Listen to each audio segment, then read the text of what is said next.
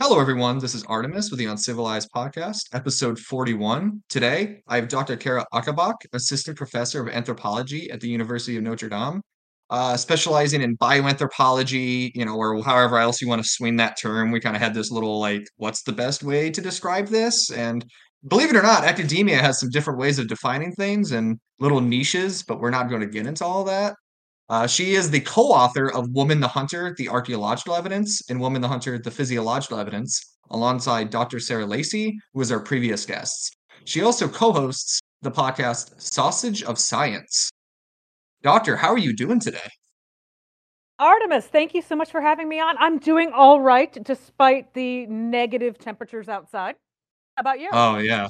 Oh, you know, same. Uh, I did the funny thing. I did the funny thing and ran in a temperature that was recorded at negative 31 degrees the other day. Uh-huh. Uh, I felt like I had to, I had to rain, you know, I had to connect to my hunter gatherer ancestors a little bit. and how did you? I'm not built running? like them. I'm Uh, just curious. it How was did feel for great. It was great until I ran back into the wind and my face mask Ooh. froze, and then I couldn't breathe or see. So, It was actually uh, really funny. So Saturday or Sunday, I don't even know what day anymore. Maybe even Friday. The university sent out an email about, you know, cold weather preparedness and safety. And two of the pieces of advice they had on there were completely wrong. I was just like, oh, people. And one of them is don't do anything physically active outside or don't exert yourself outside. I'm like, damn it, that is like the best way to stay warm if you have to be outside is to keep moving. yeah.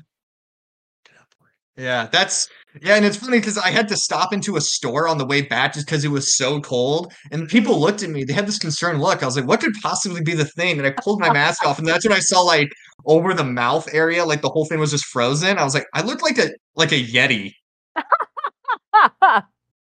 Yeah, yeah. I just felt like I had to really lean into the uncivilized, Mm, you know, identity a little bit. yeah. Yeah. So I guess we kind of start with the same kind of questions we asked uh your your peer. So what are your, you know, what's your background? How did you come to anthropology or like the study of like humans? Yeah. So I was that, you know, kid growing up. Uh, my my parents had a lot of expectations for my brother and I. I have a brother who's four years older than me, and all along, as, as we were, you know, getting older and older, they decided my brother should be a lawyer and I should be a medical doctor, and nothing else will will be acceptable. And so, of course, my brother went on to get his PhD in history and is now a professor also at the University of Notre Dame in the history department. And I still actually really loved medical science and, and biology. And I and I went to undergraduate, um, got my undergraduate degree from the University of Michigan, and I studied cellular and molecular biology. And during my junior year of, of college, and this is a little sad, so I'm sorry, Artemis. Uh, my mom was diagnosed with cancer, and then she passed away four months later. So it was a very, very fast diagnosis to death. And uh, in that time, I was also taking genetics, and the number one most common example in a genetics class is cancer. And I just, you know, as anyone would, was in this just deep, deep, deep depression. And then having this very personal experience with the healthcare system, I realized I wanted no part of it whatsoever.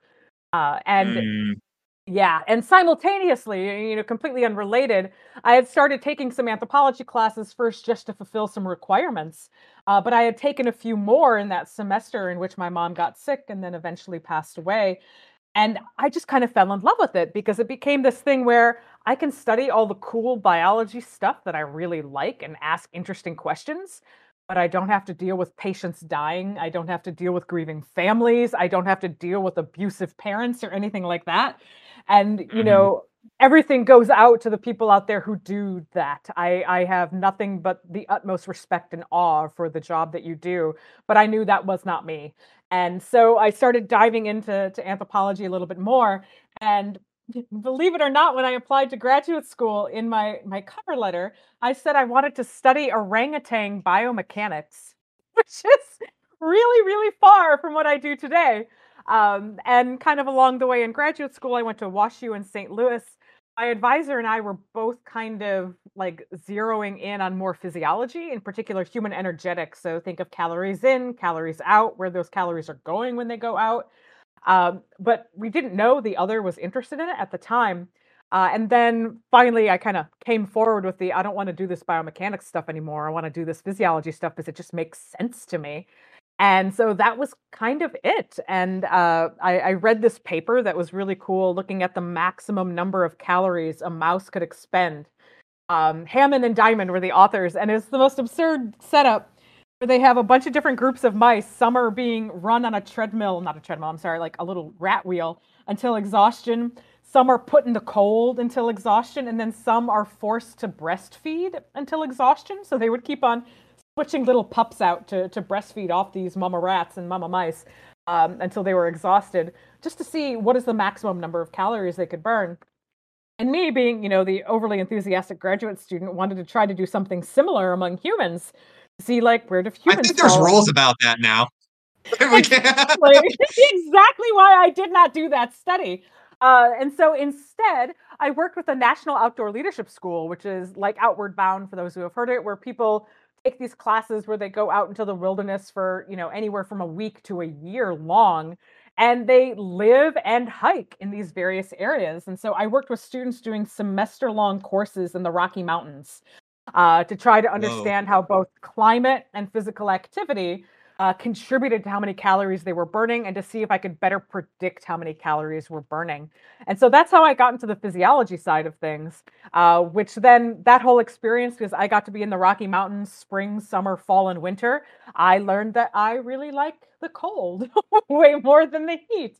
And so I wanted to, to find a way to continue studying physiological cold adaptations among humans. And I was lucky enough to to meet a few folks in Finland and begin a field site in Finland working with the reindeer herders up there, looking at the ways in which they bioculturally cope cope with extreme cold. Whoa. I mean, this mm-hmm. is similar, right? You did a you did something like that, but for Neanderthals, right? Yeah, so I mean that work that's related. The Neanderthal paper that was a review paper that has been long overdue in our field to really kind of summarize the ways in which Neanderthals were adapted to cold climates and you know, Artemis, it's really, really hard to try to understand physiology of the past because it doesn't always show up in the bones that we're able to see. Um, and so we have to rely a lot on modern human studies to see what, what say Neanderthals would have been capable of physiologically to stay cold in glacial Europe. Mm. Yeah, I just, I this is only tangentially related, but I'm reading a book by Gowdy called Ultra Social. Uh-huh. Are you familiar? Are you familiar I with that? I am not. I am not. Yeah. So he's kind of talking about how like the kind of the whole ultra social in the sense of like how termite colonies and ant colonies are these super organisms and mm. how humans have gone that way, particularly with agriculture and neoliberalism and the growth of like global markets. Yeah. Um, but he, he brought up Neanderthals and you know and this idea that you know that still persisting myth that Neanderthals were just these dumb brutes and we talked about this mm-hmm. with Sarah mm-hmm. as well is like that just doesn't hold up and that you know it, it's it's interesting that right, since the Neolithic that our brain cases have shrunk and that Neanderthals even back then had larger brains and I know that doesn't necessarily correlate to intelligence yeah. or whatever but I find Neanderthals for whatever reason, just so interesting. This idea of human, but not us necessarily. Yeah, and so have you read it's the the old old one, Clan of the Cave Bear, and that entire Children of Earth series? Yes, both me and the friend who was here is snapping because I got I got her that for like a present because I listened uh-huh. to that. I was like, that was so. It's so like the anthropology now is dated, but it's so cool to listen to or read. I love it's, that book. The thing is, it's dated, but also it was totally ahead of its time for when it was right. written. And right. so that's just such an interesting thing when I think about those books that like I devoured those books like so fast that like yeah it is dated now but some of it was just like revolutionary. Neanderthals as being very intelligent but perhaps a different style of intelligence than what we use today and i just absolutely love that. Yeah unfortunately i'll be honest i got halfway through the second one i was like this is just a little too smutty for me I, as a you're, as you're a not into the 20 something year old smut?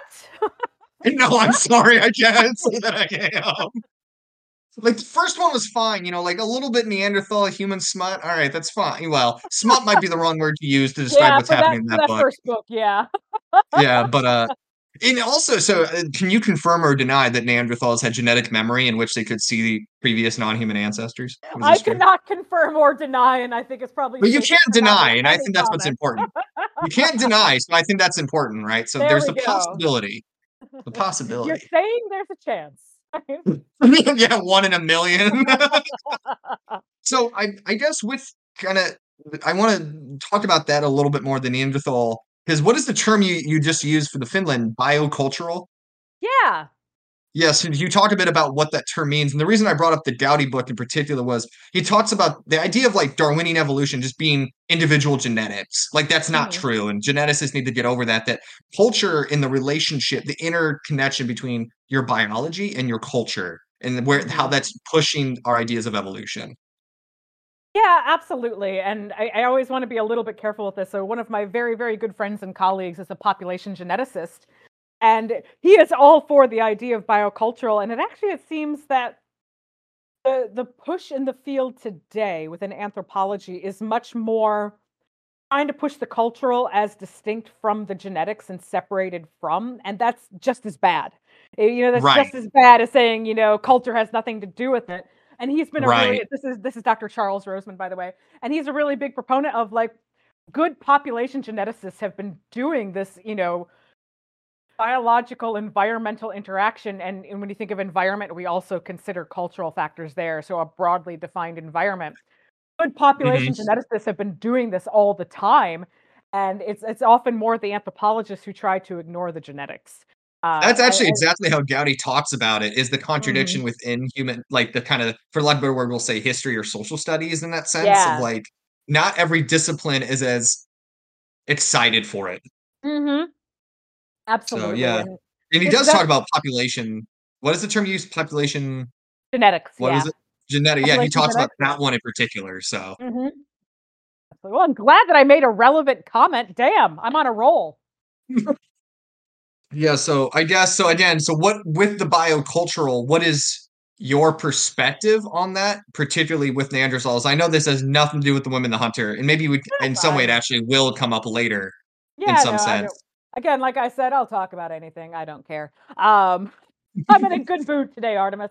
Uh, so yeah, I think it's easiest to talk about it as an example. Uh, so thinking of fire usage, that's cultural. You know, controlled use of fire and when to use it to stay warm, that is a cultural thing. When you're able to build a fire, your body then doesn't have to work as hard physiologically to maintain body temperature in a cold climate, for example. So the use of clothing, um, physical activity, as we talked about, that you went for a run in the extreme cold, and that's why I asked, how did it feel? Uh, because being very physically active in the cold is one of the best ways to stay warm. And hmm choosing when to be physically active and how long to be physically active, that's cultural, behavioral sorts of activities. And those kinds of things would be incredibly important for Neanderthals. So, taking a look at the reindeer herders in Finland, and I always want to be super explicit about this. The reindeer herders in Finland are not some like frozen in time fossil population. These folks are fully modernized. Like they use GPS units on their reindeer. If they have really big herds, they will rent helicopters during herd roundups, all of this stuff. Um, however, no matter what, they have to be outside in the cold. No matter what they do, they're being exposed to the elements more often uh, and the harsher parts of the elements more frequently than you know other parts of the Finnish population. And there are still a lot of things that can't be mechanized. Um, for example, the herd roundup, they have to physically gather the reindeer, and that can be mechanized to some degree. But once they get all the reindeer in the enclosures, everything is then done by hand, and they are separating the herd for those to be culled and slaughtered and those to be sent back out into the forest. They're cutting off antlers from um, from the reindeer to make into various handicrafts, things like that. Then there's the actual slaughtering process. And so all of those are really physically demanding things that have to be done in extremely harsh conditions. And so Mhm. that makes a really nice example for when we think about Neanderthals. It's, you know, of course not a perfect one, as we'll we'll talk about modern populations today in relation to Woman the Hunter. But it does give us an idea of how bodies today are interacting between their behavior and their biology and the environment. And we can use that both to try to understand past populations better, but also to try to understand the ways in which, you know, people cope in the here and now. We are in, Mm. you know, a great big polar plunge right now of the winter. And for some people, they've not experienced cold like this before. And so trying to Right. understand the ways in which populations do handle extreme cold can be really helpful to the everyday person as well. Yeah. Interesting. Yeah, it just that's interesting to me. The the you know, we you talked about anthropology is not quite grasping this yet, but the relationship between culture and biology and how does your culture and you know it's weird because some people reduce it, well, culture is just an extension of genetics, but it's in some way Mhm. that's true, but it's like I think that's oversimplifying it. Again, it just it just keeps reiterating the primacy of genetics, right? Mhm. Which, you know, I don't think, you know, and people well, Darwin thought that's yeah, because he started a lot of this. So yeah, it's not to go beyond him a little bit. Come on. What are you saying? Thoughts and theories can change with new evidence? Yeah, I know No, academics are slow to appreciate this, but Not like that's yeah. relevant at all to the woman the hunter argument. Oh, no, I I you know, I'm sure that won't come up and, you know, everyone's receiving this very justly and no one's upset at all. So, talking about these studies, there are 2 of them, right? There's the archaeological evidence and the physiological evidence. Mhm. For people that don't understand maybe the difference, how why is it important to talk about both of these, and why is there why do you need 2 2 publications Yeah, yeah. So one, I also want to be very, very clear that these are review articles. Sarah and I did Right. not collect any of this data whatsoever. And so, you know, all the various media things that have come out from this is like, new study says this. Like, no, this shit has been around for a long time. We are taking a new take on it. We've added stuff that's happened, you know, since the 1980s when this has been last written about with sincerity. Um, and obviously, you know, there's still a lot of resistance to it, as you have seen. And so, why two? Uh, so, a lot of the previous work, kind of the feminist human evolution work, was very much grounded in ethnography. So, looking at, you know, modern hunter gatherers and foragers of the time. Uh, and then we got a little bit more of the archaeological evidence as time passed on. But, you know, in the past 40 plus years, we've learned a ton more archaeologically. And so when I talk about archaeology in this, I'm talking about like the fossil record. Uh, I'm talking about the bones and the stones that are found in the ground, uh, you know, dating anywhere from like 10,000 years ago to, uh, you know, 5 million years ago. Uh, for example, that can be considered archaeology, also paleoanthropology, paleo being that past part. And the physiology part of this was actually one of the, the newest additions to this idea of woman the hunter. Uh, as I'm, I'm will come as no surprise to you and possibly a lot of your listeners, females are way understudied when it comes to exercise physiology. And I'm using female here in particular as that is the way most exercise physiology studies define when they when they are looking at their participants. They use the, the strict binary of female male. Very few of these Mhm. studies actually say how they're defining female and male.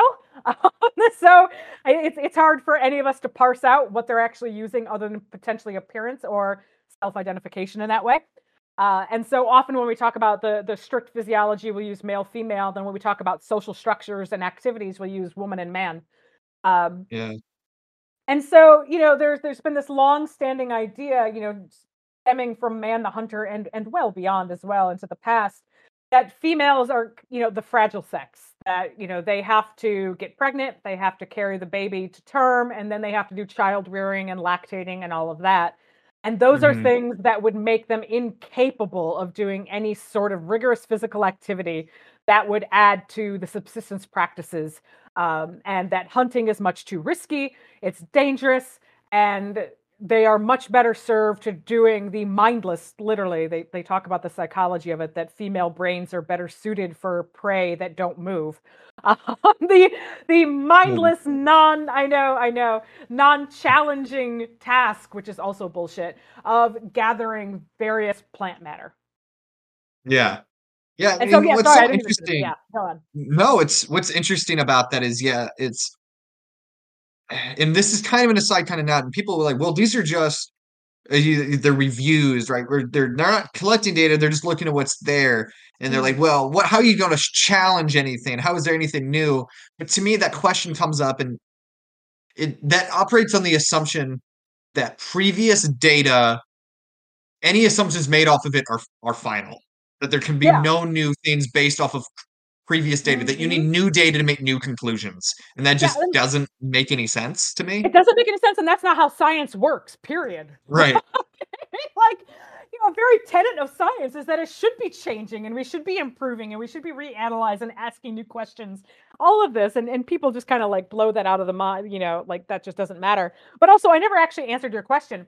And so, like, the physiology aspect, that was the the new part of this, is of really looking at what are the physical capabilities of females? Would they actually be at a disadvantage trying to hunt? Would they be incapable of doing it? When Sarah and I were writing this, we realized if we tried to shove all of this into one paper, no one would ever read it. 'Cause it would would read it. be I mean, you would, but it would be so Yeah, right. long, Artemis. I mean, like, it would just be unwieldy. And also, journals often have word counts that we can't really go past. And, That's um, the socially constructed, it's alright. Yeah, exactly. And so, I mean, we ended up writing 2 separate papers, and both of them were actually a bit beyond the word limit as is anyway. Uh, and but that is why we ended up doing 2 papers. And where can people find these? Unfortunately, they are behind a paywall, uh, but they are with American Anthropologist, and people can 100% email me, and we will send PDF copies to you of those articles. Uh, we are not allowed to post things freely available online as part of our copyright agreement, but we can definitely share the PDFs via email. Okay. Yeah, and so, I remember, you know, Sarah was kinda talking about kind of the process of getting this in, and that, if I remember correctly, it was almost your your 2 papers were kinda sped run in, so to speak, there was kind of an acceleration to get them in. What did that There kinda was l what does publishing kinda look like for the case of these papers? Yeah, so I wanna be very clear about this because I can totally see some trolls being like, "Oh, I knew you got, you know, favoritism." Special treatment, Um, yeah. Yeah. the peer review process itself was not sped up in any way. Uh, the peer review process, we both submitted the articles at the same time. Um, one was accepted with minor revisions immediately, one had to go through a little bit deeper revisions. Um, and then we waited to submit both sets of revisions until both papers were ready to go. They went through that Mm. second round of peer review, and then once both articles were accepted, that's when things got accelerated. Uh, because Oh. Yeah. Uh, so they had already been accepted, and normally, American Anthropologist, it can take a year from the moment the article is accepted to when it comes out. That is a huge lag time. Uh, but Scientific American had contacted us and wanted us to write a popular version of these 2 articles because, uh, one of the editors there saw the talks that we gave at the American Association of Biological Anthropology meetings, and she thought it was really interesting and wanted a Scientific American piece on it. And she had contact us contacted us in the summer, which was, like, maybe a month before both pieces were accepted. Um, and we said, like, "Yeah, sure, however, here's the problem." American Anthropologists can be really, really slow once things are accepted. And so once the the contract with Scientific American was signed, we contacted the, um once the contract was signed and the papers had been accepted, we contacted the editor-in-chief of American Anthropologist, and they agreed to put the articles on fast track for actually getting them out post-acceptance. So it was a really fast timeline. Um, I mean, I think they got it done in 3 months instead of the 12 months to actually push it out to publication. Okay, Yeah. interesting. And so I'm curious in terms of the methods that you that went into this, Mm. what and I guess this is the fact that it is a review the these are review, have the methods faced criticism or anything like that? We're not talking so much about your conclusions, but were the Mhm. methods under any scrutiny at all? So the methods of, like, what we decided to review, the information we decided to review, or the methods in the papers that we cite? Yes, because I'm sure people could be like, "Well, what you're even looking at should be subject to critici" you know what I mean? If it's a review, then what are you reviewing, I guess, but I'm curious. yeah, I guess so kind of both and.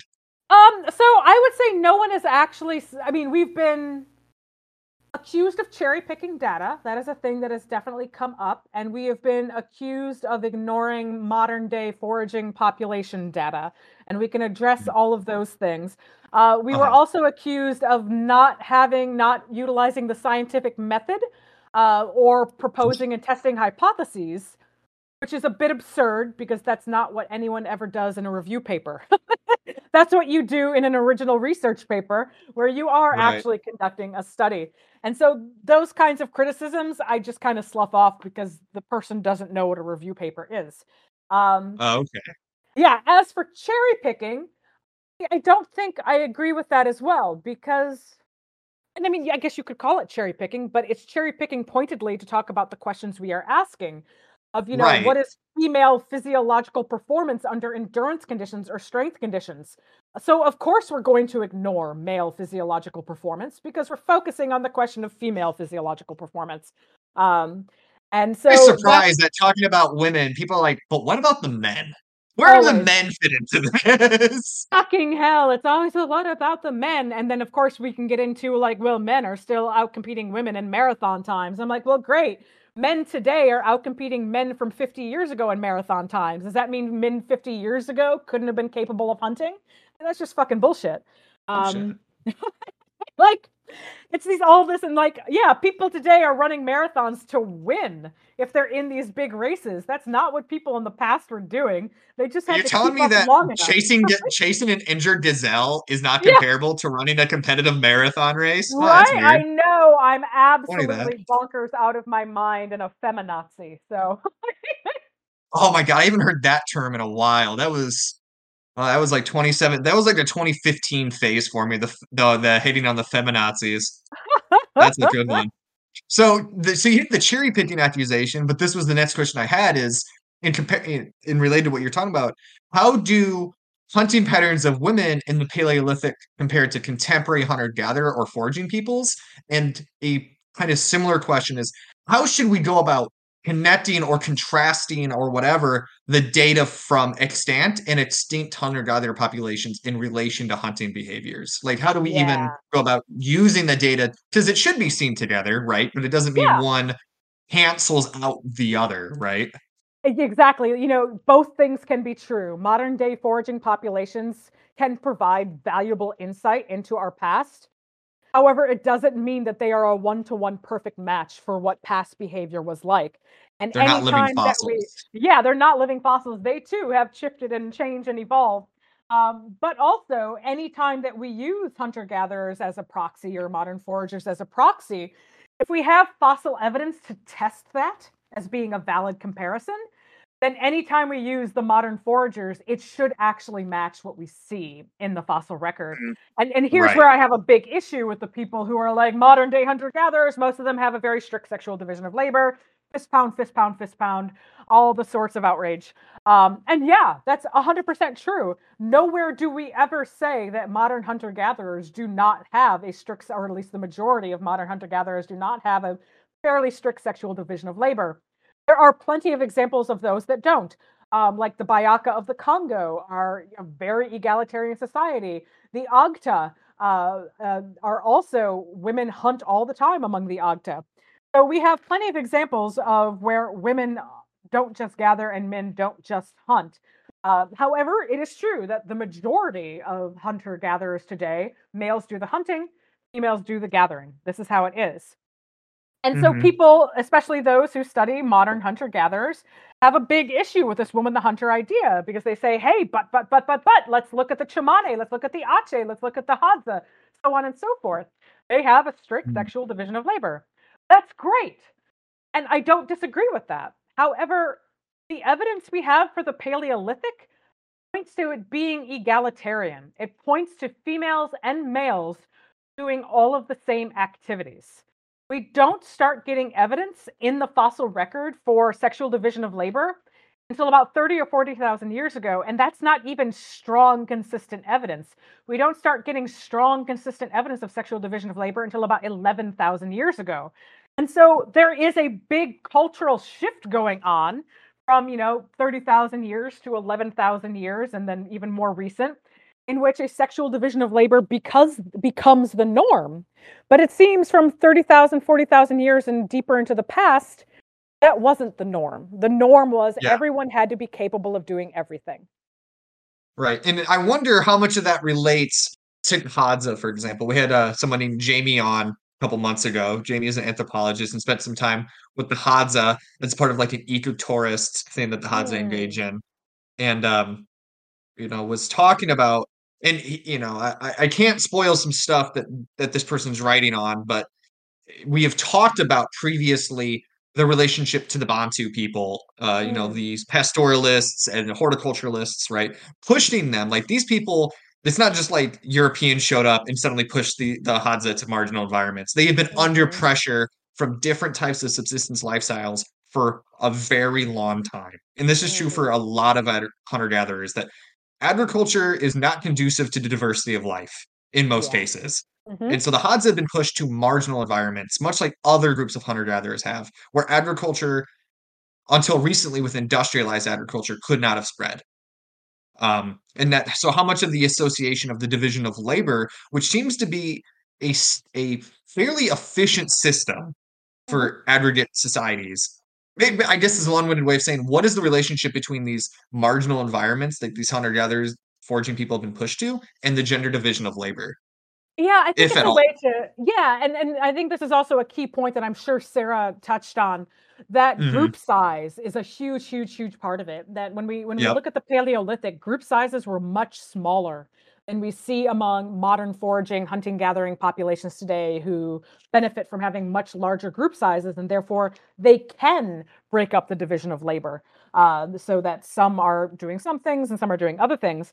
And I absolutely think that both group size and the sexual division of labor is something that could have been really important to the success of humans as we get more recent in time, because it kind of maximizes your resources. You know, you can send a group of folks off to hunt. Again, hunting is not always all that successful. It's often less likely to be successful than it is to be successful um, in Yep. these early groups. Uh, and then gathering can be done a little bit closer to home and provide a lot of the staple calories that people can do, while also allowing kids to be looked after without having to take them on a hunt or anything else like that. And so I think it does allow you to maximize resource acquisition within an environment. Um, but if your group And that comes with the broad Oh, I'm sorry, I totally cut you off.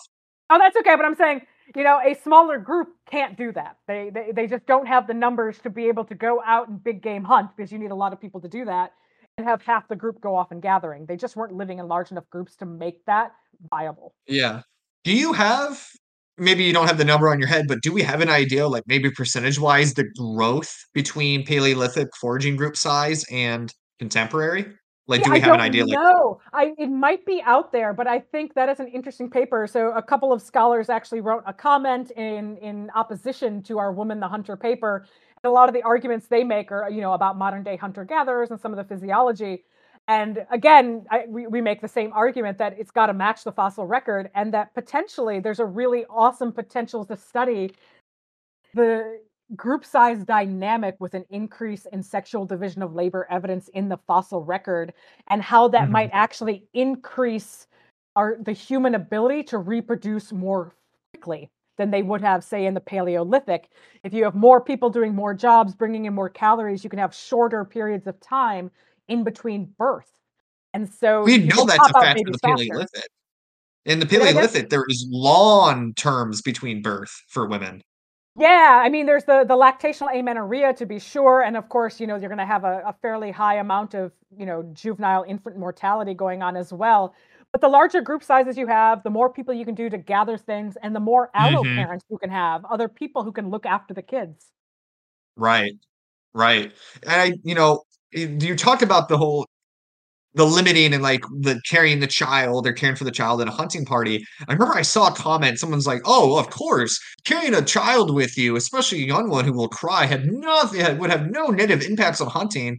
And correct me if I'm wrong, when I read the paper, I was like, I don't think they ever argued that they were braining their No. children on I was like, I don't know where you're getting that because I think they were all they're both sensible enough to know, yeah, you don't bring a kid on a hunt. Yeah. That's not uh, that's not happening. no, and we also got the wonderful comments and like, well, of course, then this means that males were lactating and pregnant. I'm like, come on, motherfuckers. Even you So- trolls are better than this. Uh, that's even the men were lactating. No, that's just the liberal woke agenda, I believe, though. Right? It is. It is. None of what we say is based in any science whatsoever. And for you listeners, I hope you understand that my comments are dripping with sarcasm at the moment. Yeah, unfortunately, we can't have the what is it the the to- text tone, the slash s or whatever Yes. those are called, tone tags. We can't have those verbally. Um, I, I asked Sara this, and I and we're kind of dancing around this part of the evidence. Bones and injuries. This was something new to me. I did know about this, like Neanderthals and Homo sapiens did have similar bone injuries and and Mhm. tr- and things like that, but I did not know this was true for in-group gender that women Yep. have at the same rate Yeah. of, of of these what are very obviously rate. hunting injuries.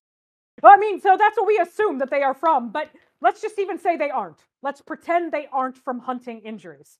No matter what they're from, because we see them across genders, or we, we should say sex in this. It's very hard to understand gender identity in the past, especially this deep in the past when we don't get a lot of grave goods or anything like that. But no matter what, having the same injury patterns and use wear patterns, that means they were doing the exact same things. Whatever Whether that thing was. Uh huh. And I mean, there's the Mhm. analysis among Neanderthals that I'm sure Sara talked about relating Neanderthal injuries to rodeo clown injuries. Uh, yes, yes. The greatest fucking study ever. And of course, got misconstrued as people thinking that means Neanderthals were like riding woolly mammoths. No, but I would Um, like to. Hey, so there's a video I actually know Sara from that is the reacting to Far Cry Primal, and you can do that in that game. So again, you can't deny, you can't confirm, but you also cannot deny that Neanderthals weren't riding mammoths. true, true. However, counterpoint rodeo Oh. clowns aren't the ones riding the bulls or the horses either. Oh well, hey, It's the now rodeo you got me there. riders that are, you know, riding it, and the injuries match the rodeo clowns. Whoa! There we go. I I guess you got me there. Blew it out of the water right then and there. But yeah, and so this is the other thing, and you know, as you saw the Twitter, like the hoops, the mental hoops people will jump through to justify their pre-existing beliefs instead of actually looking at the evidence in an unbiased way. There, you know, one person's like, who cares that they had the same injuries? Clearly, it must have been because women were running away from the animals that they were hunting. And I'm like, well, then why wouldn't the men also be? Like, why I'm not aren't you following that one. that same? I know, right? Like, oh, and then someone also said, have you ever heard of relay races? It doesn't matter that men might not be as good at long endurance running because they could have used relay races to get the animals. Huh? I wish you could see my visible confusion. Yeah, be- yeah. Unfortunately, There this is an audio only podcast. yes, the things, the things that we have been told, and that we have been blamed for the existence of women firefighters. Uh, so you know we have that kind of power, Artemis. Oh, of course. Um, I guess this a, this is a similar thing. So I asked Sara this, and I have a lot of interest in this. So you know, if it's not clear from the podcast that this, with all irony acknowledged, that we are very critical of industrial technology, civilization, agriculture, right? Primitivist is a term that is used sometimes, and so we're really interested in the anthropology of why does this exist? How did we get to this point of mass society? And part of that uh, there's a, someone named John Zerzan who who's been writing about this since the 80s. Well, I guess even earlier than that, but particularly this idea of something happened, and you talked about 11,000 years ago. Something happened in the Upper Paleolithic, it seems. Perhaps it was the lawn development, but there seems to have been, in a sense, a switch that's flipped in the Upper Paleolithic or Mesolithic, right? Depending. What seems to do that for the division of labor? Why is there seemingly a very sudden change? Is it the hol is it something to do with the climate and the end of the little ice age of the ice age or is it something else You know, honestly, I'm not entirely sure. Um, and I, I'm not even comfortable uh, attempting to address it because this is much more Sara's realm than it is my realm. Uh, Mm-mm. and so this is one of those that like, I'm not going to put my foot in my mouth. And Yeah. just, I'm not going to conjecture wildly as much as people think this whole concept is conjecture. Uh, no, that's grounded Right. in data and I know my stuff. Uh, but this one question, I do not know. And so I'm not even going to try.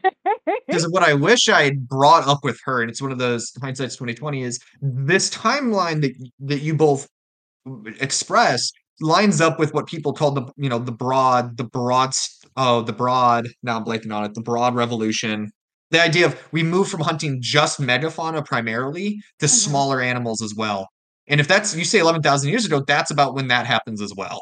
I And yes so if we're talking about a division of labor, a division of labor seems to correlate to this expanse of what you're hunting. That seems to line up pretty well with the division of labor is we're expanding what we're doing in this region, so we need people to specialize in it because it's Uh not just everyone can learn how to do this one thing. No, absolutely, that's true, there but there's also a caveat to that, in that modern humans, period, even well before 11,000 years ago, we're still hunting small, uh, small Right. animals. And I think the the big distinction we need to make here is about the environment. And so you see a Mhm. lot more, like, big fauna hunting, megafauna hunting in higher latitudes, colder climates. And then you'll see Yeah, much yeah. more smaller animal hunting, uh, in in warmer climates. And so that has been going on for a while, just like this idea that Neanderthals were these strict carnivores eating more meat than a lion or whatever, that's fucking bullshit too. Uh, and, you know, Neanderthals lived in a lot of different locations with a wide variety of diets too. Uh, so we always need to be careful with these blanket assumptions that everyone everywhere at this particular time was doing this one thing, and that's so very rare as to basically be non-existent.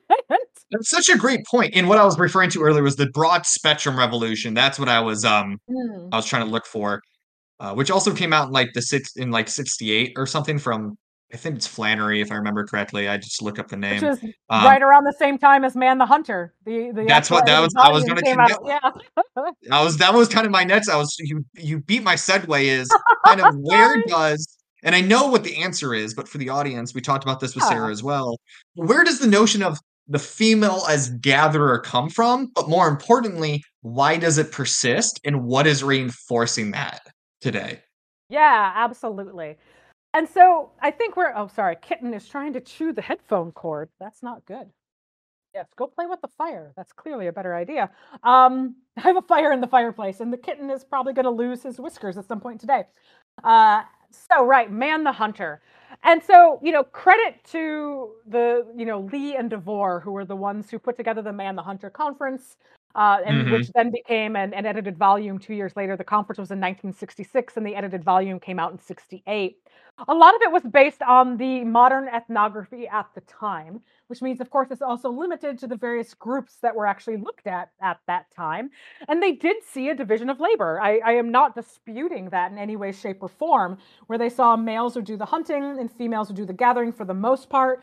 Although there's a a chapter by Watanabe that, you know, takes a look at the Ainu, uh, population and where he even says women are hunting, but then he totally discounts it and talks about the importance of men hunting and men only. Uh, and so they kind of ignore their own evidence there. And then there's this whole section in the book talking about evolution, human evolution. And they kind of revolve the story, like, looking at modern day foragers that, well, if this is what they're doing now, then let's project this back into the past to try to reconstruct the ways in which hunting may have been a driving force in human evolution, making us the humans we are today with the unique suite of features we have today. And so that's kind of how this Man the Hunter theory came about. It was taking what they saw today and projecting it onto the past and figuring out the ways in which, if this were true, how it would have shaped our evolutionary trajectory. Mhm. Yeah, you know, to speak to that, by the way, the Man the Hunter Symposium and and what came after it is, I just wanna you know, we've it's kinda come under fire on this podcast, but I want to affirm that, like, how important it was, generally speaking, for overturning this idea that it's, you know, the Hobbesian, poor, brutish, short-lived, right? How much of it was Mhm. important in reiterating and expanding that, right? And kinda I'm a big fan of Sahlins, I and Lee and all Hmm. them, and and, you know, like, the original affluent Society and how that relates to all of this, and now it's not all perfect, right? Mhm. Obviously, we have this, but, like, alright, I don't think we have a as good of a understanding of hunter-gatherers without that symposium. Right, or No, even just generating the discussion about it, and, yeah, there's debate, but that debate's important, Exactly. right? Exactly, 'Cause you I don't mean, have this debate without that. I think it was, you know, absolutely it was a product of the time. It was a Right, product of the right, that's data that was put it. And also a product of the people who were doing the work, which was largely white men. And so they Mhm. come at it from the perspective of a white male, uh, which means they they end up, whether they mean to or not, focusing more heavily on what other males are doing. Um, mm-hmm. And I mm-hmm. think that's an important thing too. And you know, I've gotten so many comments of just like, oh well, yeah, Cara was a powerlifter who faced sexism, so now she's on, you know, this war path to bring down all these quote unquote sexist ideas. Um, and yeah, I recognize that my bias that I am a, a woman and I am a, a white woman in this position and one of power to some degree, and that my experiences have absolutely shaped my worldview. That doesn't mean mm-hmm. I'm wrong. It doesn't mean that what Sara and I are saying is wrong based on that right. that alone. right, because it's also again, and this what I was trying to talk about earlier is that I, I mentioned this, but I didn't say it directly. Is that the, that assumes all this assumes the original data had no agenda of its own. Correct. Right. That oh, I mean, you're trying to fix this original fact. It's like, but do you think that like, for example, when we first come and meet and did when Europeans come to you know America and they meet the indigenous people, the way they're documenting it, oh, they're all cannibals and they practice mm-hmm. incest. It's like, you know, telling me that they may not have been trying to project a certain image for political reasons. Yeah.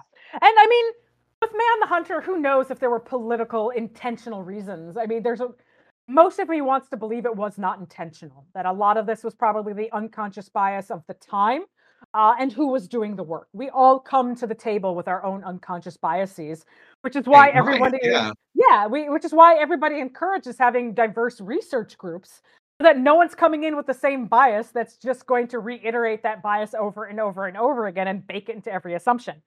Uh, and it's also the idea that this man, the hunter, is quote unquote fact, that it was hunting that shaped our trajectory. Uh, and that's just yes. not true. And any any good paleoanthropologist today will tell you, yeah, no, we don't really see sexual division of labor until 11,000 years ago. Everybody's doing everything because it's a tough life. Is it fair course, to say that hunting, because you know, I, I, it's interesting why we move from how, how do I want to say this? This kind of like fruitable. I know our closest cousins are not true frugivores, but I know we tend to use that term a lot for them. We move from that to what probably might have been this kind of opportunistic scavenging to more mm-hmm. intense hunting with time, right? Mm-hmm. So hunting is important, but this association of hunting with the male is misconstruing the importance of hunting in our evolution. Is that maybe a, a way to express it in some Absolutely. way? Absolutely. And you know, it extends even further to it misconstrue misconstrues the importance of meat consumption. Uh, mm-hmm. you know, think of the Liver King and you know all other people like oh, the paleo God. diet, da da da da da da da. And when you actually look at the paleo diet, it was highly varied. It varied from season to season, it varied from location to location, and it varied over time. Because mm-hmm. humans are really wonderful at exploiting at whatever is available in the moment to keep themselves right. going. Right. I mean, to me, yeah, the only way you can be a, a paleo diet person is eating what grows seasonally locally. If you can yeah. do that, wow, congratulations. Your paleo diet. Are you eating meat from a grocery store? Sorry, no, you're not. Yep. Did you hunt it yourself? Are you, also, you are you are you eating honey? Yeah. Are you eating honey? Right, maybe some wild grain, perhaps. no, no. Oh, well, sorry. Sorry. No. Yeah. Um, I no good segue for this, but kind of jumping maybe into more your your specifics um, or maybe your more specialty is I, I friend asked wanted me to ask this question, and I hope I'm phrasing it correctly how they wanted, in that it's even correct, is how relevant is the lower muscle mass of an average woman? How does that relate to the ability for endurance hunting? Like maybe what are the conceptions of like muscle abilities for yeah. people with high estrogen versus low estrogen? Yeah, so let's talk about this is particularly lower muscle, lower body muscle mass, right? Lower muscle Lower body muscle mass or lower muscle mass period? Lower, I think they meant lower muscle mass period. Ah, lower I just muscle mass period. Okay.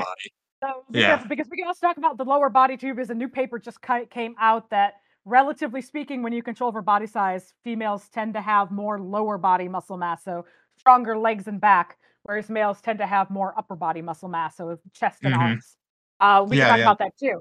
But so one thing to be aware of is that muscle is freaking expensive. Um, even mm-hmm. muscle you aren't using takes energy to keep alive and keep healthy. Uh, you don't see a lot of really muscular marathon runners out there, do you? No. Like, no, no, no you don't. Because trying to carry that weight around is really disadvantageous. And so having a lower body mass, and because females have a lower body mass overall and lower muscle mass, that can actually be advantageous in some ways because they don't spend as much physically moving their bodies because there isn't as much to move. And so that could also help contribute to the fact that females tend to fatigue slower than males do. Males will hit the fatigue wall sooner than females will. Mm-hmm. Also, I want people, if you're curious about this, like look up what a hunter gatherer looks like. These men do not have six pack. They do not look like what they're described always as of being in like the yeah. Planet of the Cave Bear. They're not. They're not. they're not in the gym. I'm sorry, they're not sex magnets in the gym. you know, talking about muscle, I think people have a weird idea what hunter gatherers might actually look like. Yeah, yeah. You know, the, oddly, they had kind of sometimes some of them have kind of those dad bods, and I find that I mean, having a little, bit of having a bit of extra pooch can actually be really helpful. It's become mm-hmm. super. Not that this is particularly relevant to this exact conversation, but people who you know make crazy attempts to climb Mount Everest or any of the other like big seven peaks, a lot of them will put on extra fat leading up to it because they know they won't eat once they actually are exposed to the high altitude because it it fucks up your your desire to eat and your actual uh, appetite. And so they put on extra fat just to survive the harshness of the climate. So, like, it doesn't surprise me if there's a certain amount of food insecurity, you might want to have a bit of a paunch because that paunch could save your life. Right. There's a reason. I mean, there's a fact that we shame that stuff now, but there are practical mm-hmm. reasons. It's food store, food storage, sugar storage. Yeah. You know, so yeah, I find I just find that interesting because you know we talked about the sports. We are talking about that earlier. Is well, women don't compete. You know, they're not at the top competitors. But it's like in endurance, and I know we we said that marathon running is not comparable in the same way. But the the further distance you account for, the mm-hmm. the smaller that gap becomes. But my interest with that is, if that's true, and women fall within between men, right? It's not mm-hmm. just all men win and then the women come in after. Are you are you, if that's your argument, kind of like the 50 years ago, they weren't performing the same. What only the top male runners, hunters? No, I can't imagine that. Like anyone who was able, physically able to hunt in these small Paleolithic groups of people, everyone was doing it. Like, right. If you are yeah. physically capable of doing it, you had to do it because that's what you needed to do to survive. Um, and if we talk about allo parents, oh, sorry, yeah. go on. You know, that's fine. Allo parents, yeah. If, if, we talk about allo parents and we acknowledge that and that it, it, takes a village, or this idea, it's like, well, if the mm-hmm. woman has her child to take care of, I'll say, yeah. How many other people are there? that are not hunting yeah. at the time that a woman mm-hmm. couldn't i just don't get that like this by you know people call this oh this is modernistic this is postmodern that biology is not deterministic that this idea of this mm-hmm. woman is always attached to the child at the hip.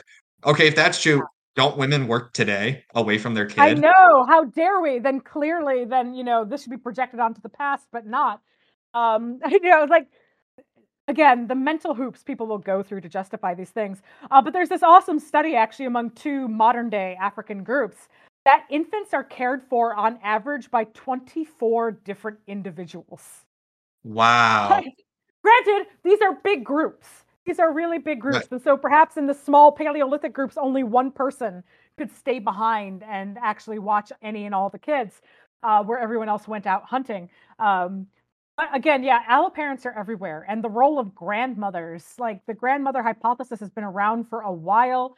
And the thought is is that the the grandmother hypothesis in our long post reproductive lifespans could have come about like 1.6 million years ago um, or to about 150,000 years ago, which is a fairly big range. But that's deep history right there. Even the 150,000 years ago, the idea that grandmothers would have been around to help take care of infants so that the the younger folks who might be a bit more vigorous could actually go out and get the foods, depending on the roles grandmothers played, because I'm sure some of them still went out and got the foods too, like some do today. Yeah.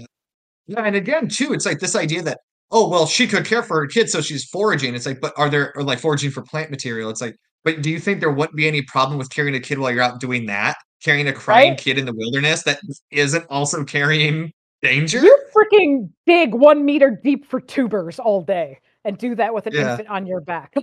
and not even that, but what are you attracting when you have a crying yeah. infant? Mm-hmm, absolutely. Like, yo, but then you're, but then they're close to home, so they have people. So yeah, but if you think that women can't do anything, so maybe there's men there who might be willing that are not always hunting, but perhaps partaking in like, the care of they be the out home. hunting? Right.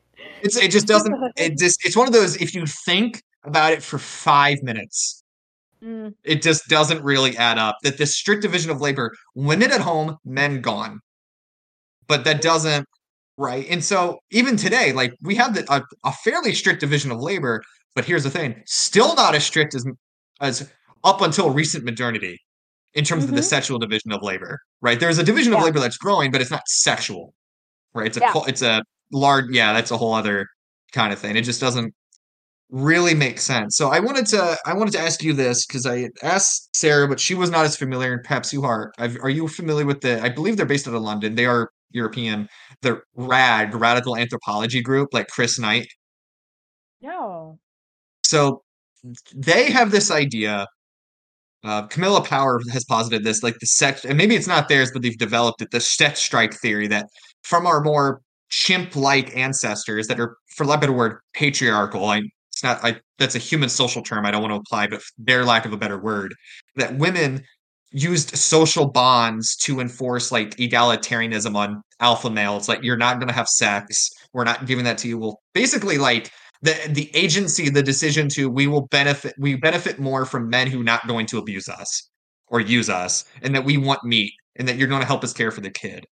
Right. So there's a sex strike theory, and I'm simplifying it obviously, but theirs Yeah. posits that women then have to stay at home and that our egalitarianism is actually rooted in that division of labor.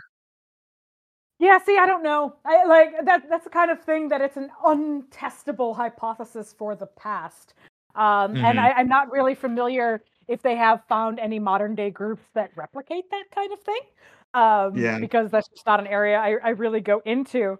I, I Right. just again I, I just think that there's no way that they could have afforded a division of labor, whether it's like I'm withholding sex or whatever. No, everyone had to be able to do everything. The males had to do domestic quote unquote activities like Mhm. processing hides. We have evidence for males processing hide among Neanderthals. And females also Is that what the teeth injuries? Like the teeth Yeah, yeah, marking? yeah. Yeah. Exactly, exactly, exactly.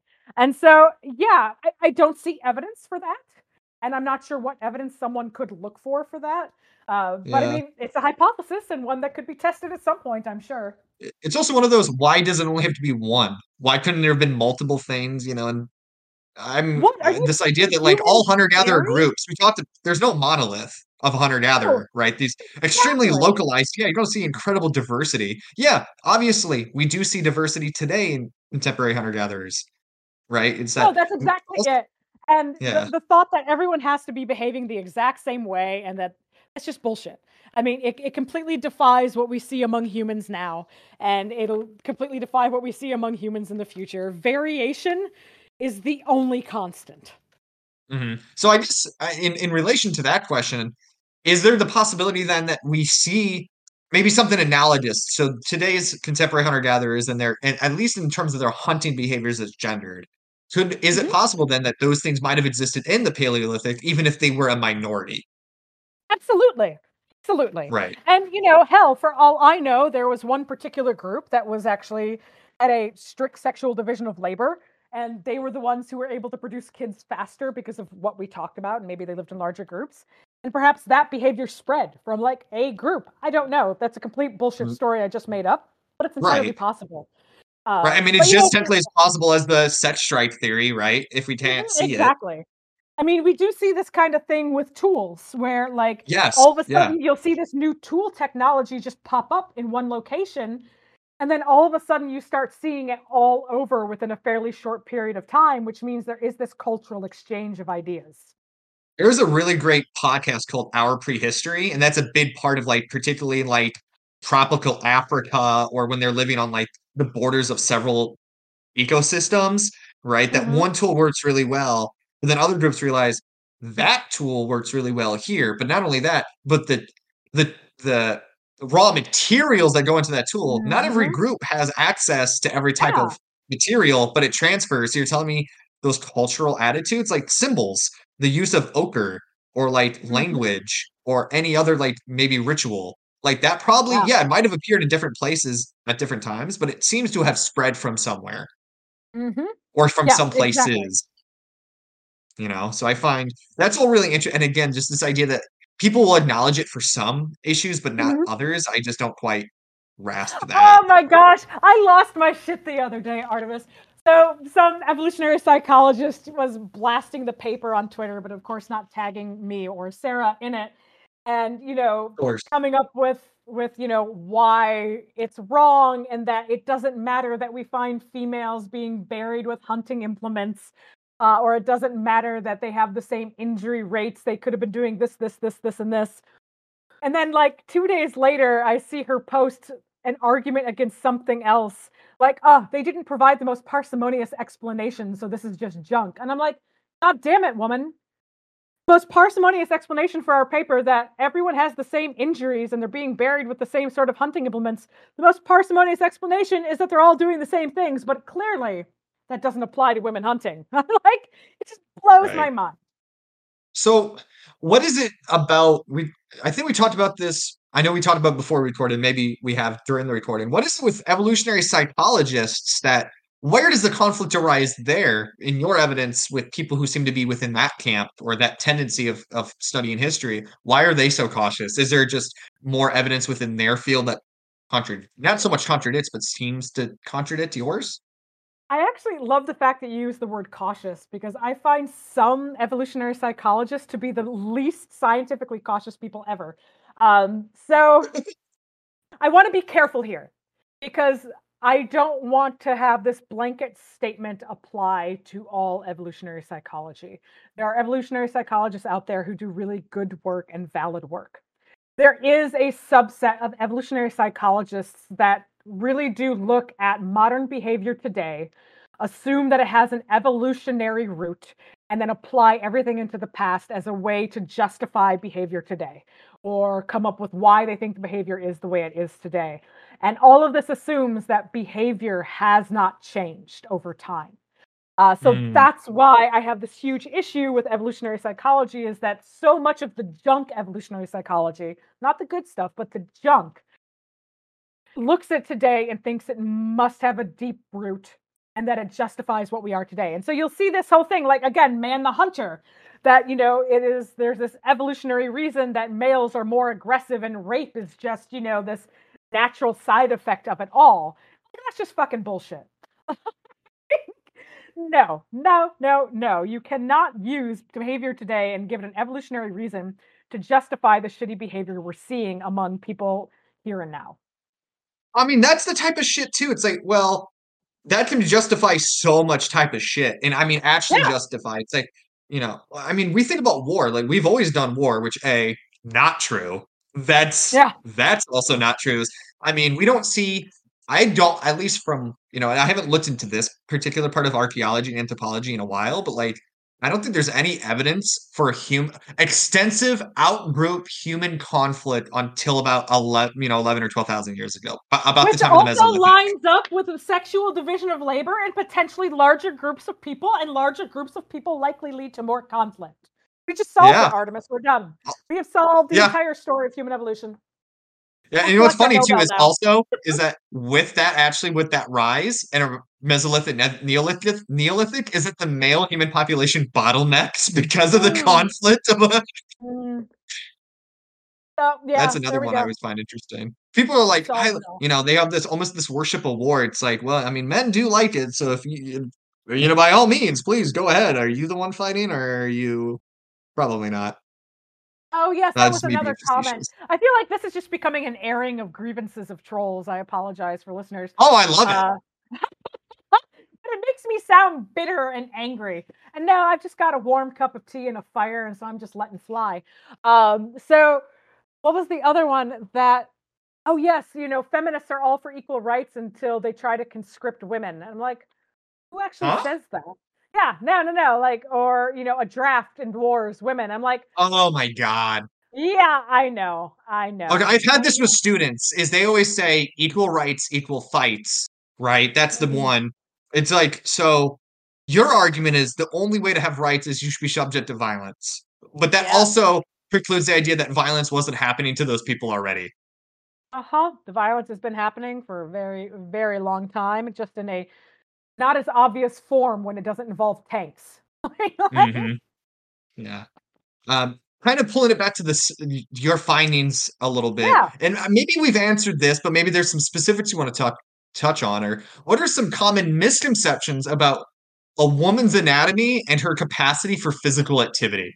Maybe maybe in this I didn't have this, but perhaps in relation to pregnancy or, like, post-pregnancy, like, you know, lactation and stuff like that. Yeah, I feel like this is such a modern invention that pregnancy should be considered a disease or a disability, Mm.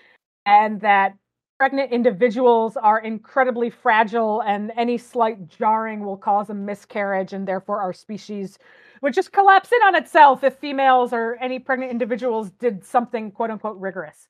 Um, and I mean, if you look at medical guidelines, they're so incredibly out of date about, you know, the kinds of physical activities pregnant people can and should be doing. And like, I'm just now going to repeat myself, it's so out of date um, that no, I'm pretty sure, and again, this is me just kind of a conjecture at this point, however, that Paleolithic individuals couldn't just not do anything for 9 months while they were pregnant or for the 2 years that they were lactating. They can't just if we're gonna, you know, make this a cartoon right now, sit in the cave this whole time and expect everybody to pick up the slack for them. You don't fucking see that in the rest of the mammalian kingdom. Like, Mhm. pregnant mammals have to continue to find food up until the moment they give birth, and then they have to leave their offspring fairly quickly afterwards to continue to get food so that they and their offspring do not die. And Why many do that themselves without Exact like, they don't get biparental they don't get biparental care across the mammalian kingdom. The vast majority do not. There's very rarely food sharing in in Right. the the mammal kingdom. Like, that's a very human thing to do. Um, so yeah, that's part of it, is like all of a sudden humans are super special and extra fragile and need to be taken care of in a different way during pregnancy and lactation. However, there there are 2 thoughts I have on this. The first one is is all evidence actually looking at pregnant individuals and exercise, exercising while pregnant will do nothing but give you benefits if you have a normal healthy pregnancy. If you are somebody who has preeclampsia or something else, like, obviously, you're gonna need to follow your doctor's orders, but if you have a normal healthy pregnancy, then physical activity, maintaining a similar routine to what you were doing and perhaps slowing down as things get uncomfortable when you're carrying 25 extra pounds is better for you and better for the offspring in every single way, and individuals who maintain high levels of physical activity actually experience shorter labor and an easier delivery than those who don't. I'm So, sure someone's i gonna soundbite this and be like, "Cara's actually saying if you're pregnant, being a power lifter and marathon runner, that's what she's saying you can do, then there will be no no possible Well, to actually, I also kind of am. Like, there are power lifters I have seen squat 300 plus pounds in their ninth month of pregnancy. Um, you know, fuck. Sophie Power yeah, I know. Sophie Power, who's, you know, in the Scientific American piece as well as the American Anthropologist pieces, she ran an ultra marathon 3 months after giving birth, which means she was Holy training shit. Exactly, she was training while pregnant and running that marathon while lactating. Like, don't tell me people who are pregnant are fucking fragile. They are the strongest people out there. That's a that's a lot to process because yeah, I didn't I did not know about that at Mm. all, but also I think Yeah. this is another thing, um, is, like and I know this is epigenetics and it's a lot of other things, but, like, our bodies have changed Mhm. since 10,000 years ago because of agriculture and then, you know, sed sedentism, agriculture, industry, all those things, right? Mhm. The female body has shifted in many ways, and that pregnancy, from my understanding, has become harder. Mhm. And so, like, part of me again wonders if that's related to the dip in physical activity, absolutely. Oh, and one might have to wonder, right? Because if you're forced, you know, kind of this isn't quite the same thing, but the morphology of certain ants as a caste system, right, and Mhm. reinforcing that physical those physical traits, right? I know it's not one to one, but I still find it interesting. Yeah. So, this is the last question I have about the study, um, or it's not so much the study, but broadly about you know physiology yeah. and hunter gatherers is how has the balance of hormones, particularly testosterone and estrogen, changed since the Paleolithic, if we know? And how do modern contemporary like US populations compared to contemporary hunter gatherers in the balance of hormones? Yeah, absolutely. And this is also something that was brought up in that comment that was kind of arguing against what we said that modern day ranges of estrogen and testosterone are much higher. There are a lot of, you know, exogenous hormones that we take into our bodies nowadays that would not have been existent in the Paleolithic. Uh, mm-hmm. But here's the rub on that one that we also see a pretty broad range of estrogen levels across modern humans today, whether they're from foraging societies or industrial populations or whatever. You know, what would be considered a low non functional estrogen level in the United States is completely normal and functional in a different population elsewhere in the world. Uh, right. And so the levels of hormones are functional and that range can vary a huge degree. So just because there were lower estrogen levels among females in the Paleolithic doesn't necessarily mean that they had a lower endurance ability. Their bodies were tuned to that range of hormones. Um, and right, you know, right. this is this is what people often get wrong about you know talking about testosterone levels and what it does and, and all these things that there is this broad range of what's normal for a person. And anytime you're putting exogenous hormones when you think about like steroid use performance enhancing drug use you're not just going to you know mess with your muscles and make you big and strong. You're going to mess with every single physiological function that relies on testosterone um, that's mm-hmm. used to operating within this normal range. And once you push out of that normal range, you're going to see a lot of different things going on. That was a total sidebar. Sorry. Um, but yeah, there's a broad range of functional estrogen levels. And I am fully capable of understanding that there are higher levels today in modern humans and modern female athletes. Um, but there's absolutely no reason to expect that lower estrogen levels in the past would have made estrogen less functional. Right. And I guess I thought Sara, and I'm I'm probably totally speaking wrong, she said something about like the testosterone levels of men as you get older, it's something like they actually meet the levels of contemporary hunter gatherers. There's something yeah. about like we're so fascinated because everyone's like, well, look, uh, young people younger and younger have lower testosterone levels than they did a couple years ago. And you know, mm-hmm. that's very like gloom and doom, like this like male alpha male oh, thing yeah. going on. But it's like, like Tucker Carlson did anyone ever ask? Yeah. Did any did anyone ever ask like, are these the levels we should have had, or something like that? Yeah. Like, there's something going on, perhaps. And, and, and, no, I mean people are doing that work now, looking at the ways in which exogenous hormones, and I'm sorry, when I say exogenous, I mean not made by the body. So they're being mm. taken in by the environment, whether intentionally or whether unintentionally, in you know the various meats and dairies that we consume, and we get hormones from all of that too. Um, and so yeah, people are actually looking at the ways in which exogenous hormones are altering, say, um, age at first menstruation. Like that has right. gotten younger and younger and younger because of the exogenous hormones uh, that that are going around these days. And so people are actually looking into this. Mm. Yeah, so I just for that, it's like, what is like we talked about estrogen. What about testosterone in particular? Like, is there anything that's interesting about that perhaps you could speak to in, contem- in like contemporary hunter gatherer testosterone levels? Because i think when people think hunter gatherers there's like the man the hunter is like oh this super buff like he's this alpha man almost like almost this like this this male hyper masculine dream. Does that actually hold yeah. up genetically almost I would, I would say no highly unlikely. Um so a couple of things is one that we know that there is a dip in testosterone after becoming a father uh, especially those who are actually taking part in child care. Uh, and that's the idea of the dad bod that the lower the testosterone, you end up putting on more fat and, you know, not able to maintain the muscle mass quite as much. Uh, and so we see testosterone changes throughout a lifespan. You even see testosterone changes throughout the day. This is why testosterone testing for sports, particularly among females, um, is pretty bullshit. Uh, I mean, unless you're looking for levels that are so high as to be taken in by performance enhancing drugs. Testing it otherwise is ridiculous. Anyway, um, so there's that. And what was the other thing I was going to say? I lost my mind. So, oh, it also comes down to the idea that testosterone is just this end all be all of everything. That testosterone rules our life. And there's even a book, you know, testosterone, the hormone that like dominates us all.